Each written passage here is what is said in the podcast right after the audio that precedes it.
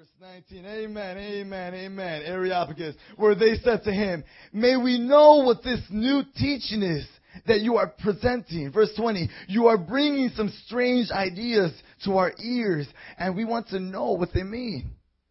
Now, all the Athenians and the foreigners who lived there spent their time doing nothing but talking about and listening to the latest ideas. So they basically just sat around, talking to each other, like, yo, so how do you know you exist right now? I don't know. How do you how do you know you exist? How do you know what I'm saying is actually what I'm saying, and I'm not in some sort of other dimension t- telling you something else? You know, just really deep thinking. It just kind of just goes cuckoo out there. You know what I mean? So this is that's why they were so interested in in hearing what Paul was was was uh, preaching about. They're like, man, I never heard about this Jesus before. I never heard about this good news that this guy is talking about. Verse 22. Paul then stood up in the meeting of the Areopagus. Areopagus. Paul then stood up in the meeting of the Areopagus and said, Men of Athens, I see that in every way you are religious. Woo! Did Paul just say that? Can you just imagine? You just chilling. He's just he's just saying. He's like, mm, okay, they're done talking. Whoo! So, men of Athens, men of Athens, I see that in every way you're very religious. Come on now. For as I walked around and looked carefully at your objects of worship, I even found an altar with this inscription, to the unknown God. Now, what you worship as something unknown, I am going to proclaim to you. Oh, come on now. Paul's, how many of you guys know Paul's about to lay down? Paul's the man. He's about to lay down. He, he, he, see, he could have just said, you guys are religious. I'm out of here. You know what I mean? But he's like, no. You guys are in every way religious and so religious that I found an altar with the inscriptions to an unknown God. Now, what you worship as something unknown, I am going to proclaim to you. Verse 24. Come on now. The God who made the world and everything in it is the Lord of heaven and earth and does not live in the temples built by hands and he is not served by human hands as if he has needed anything because he himself gives all men life and breathes uh, life, oh, gives all men life and breath and everything else. Come on, amen. You see, now that is where the base of the, the message is going to come out of. Now let's go back to verse 16 really quick. Paul said that the city was full of idols. The city was full of idols. And in verse 23, he found an idol that was entitled to the unknown God. Now, how many of you guys know what that unknown God was? Let me tell you what that unknown God is today. It's an unsaved girlfriend or unsaved boyfriend. It's video games. It's sports. It's secular music. It's Lil Wayne. It's Chris Brown. It's Rihanna. You understand me? Come on now. Don't get quiet on me now. Help me preach somebody. Somebody needs to help me preach tonight, okay? Because I can't do this by myself. You understand me? Okay, I might be stepping on a couple toes tonight. I really hope I am. You can say, oh me or oh my, but look to the neighbor to your right. He's to say, amen. That's what I'm talking about. Come on now. I might be stepping on a couple toes, but some of the unknown gods that you guys or some people out there are worshiping are unsaved girlfriend and boyfriends that will take you out of the gospel. You, you could be so spirit filled, but as soon as you, you just say, you know what, okay, you know, I, I'll be a missionary dater. Hey, what's your name? You love Jesus? Oh, you're Catholic. Oh, wow, she's so pretty. What's your name? Hmm. Okay. And then they just end up, you know what I mean? They, they begin to compromise. You see, come on now, and I see some of that today. I see, I saw, unfortunately, I saw some of that, of that here in Elevate not too long ago. Come on now. And I'm not speaking on anybody specific because it happened to a couple people. And I'm not just talking about in the past three months. I'm talking about in the span of a year. Now you people, you guys remember that, that just last year before we changed everything around and elevate and we took out the basketball hoops and we took out the video games and we took out all the fun party lights and all that stuff, that this place was packing about a hundred a week. You guys remember that, right? Come on now, some of you that were here at that time. But as soon as we took out some of those unknown gods, as soon as we took out some of those video games, as soon as we took out some of those sports, as soon as as soon as we started getting the business of people saying, "Hold on, you're dating, you guys aren't even saved." Come on now. Whoo! Come on now. Somebody help me preach. As soon as we started getting in the way, they began to leave. They began to lead people. See, if you're singing that nasty song in your head, you may not be on, on your knees, okay? You, you understand? I'm talking about secular music now. You may not, if you're singing that in your head, you might not be on your knees. You might not have your hands raised up in the air. But let me tell you, you are worshiping that unknown God regardless. You might not be saying, oh, a milli, a milli, a milli, a milli, right? That, I don't know what the heck. Who is that, Lil Wayne? Who is he talking about? A milli that? I was like, what, who the heck is a Millie? Is he singing a song to a person or something?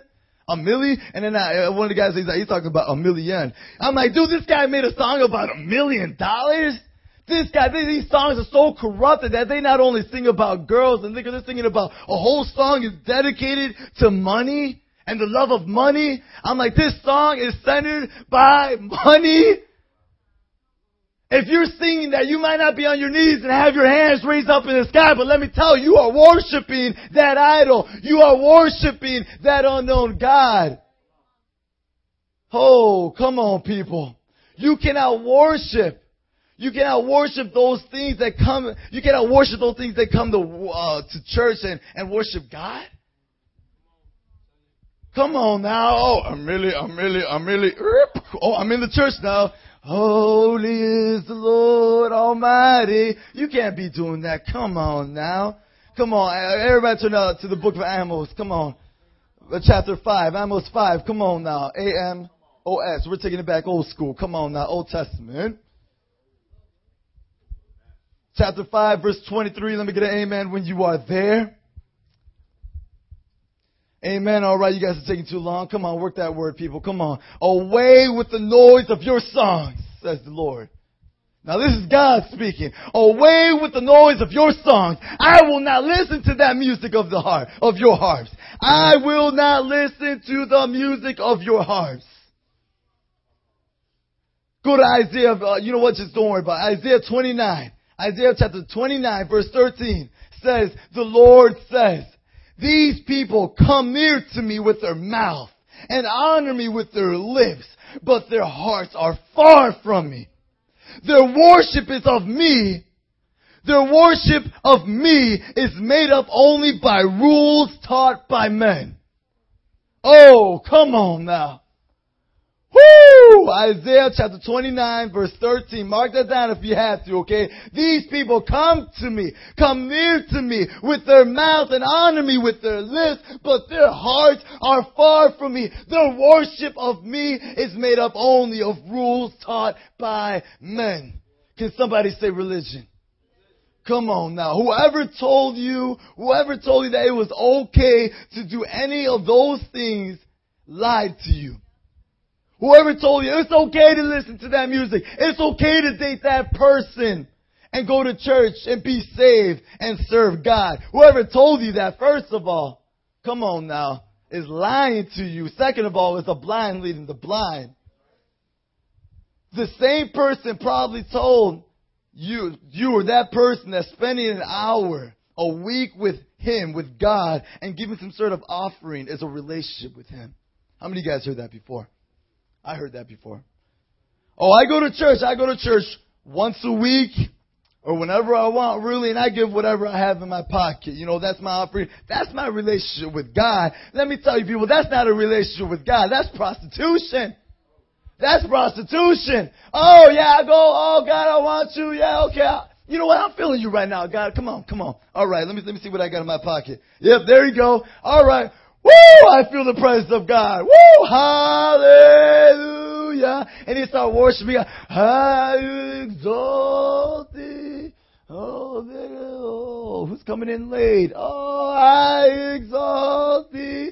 Come on now, away with the noise of your song, says the Lord. Come on, I will not listen to the music of your harps. Come on now. Jesus. Matthew 6. Everybody turn to Matthew 6 for me. Matthew chapter 6 verse 24. Matthew chapter 6 verse 24. Let me get an amen when you're there. Amen. All right. No one can serve two masters. Come on now, you guys know where I'm getting at with this. No one can serve two masters. Either he will hate the one and love the other, or he will dis- or he will be devoted to the one and despise the other. You cannot serve both God and Amelie.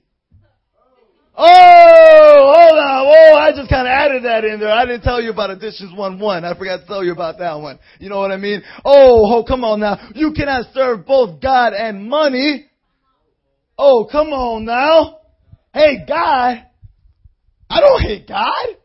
Hey God, I don't hate God, but if you begin to hang out with the wrong people and listen to the things that draw you away from God, you will begin to compromise with the world. Therefore, you become a friend of the world. And according to James 4 4, a friend of the world is an enemy of, a friend of the world is an enemy of Come on now. Now I'm going to quote Paul right now in verse 23. Now what you worship as something unknown, I am going to proclaim to you.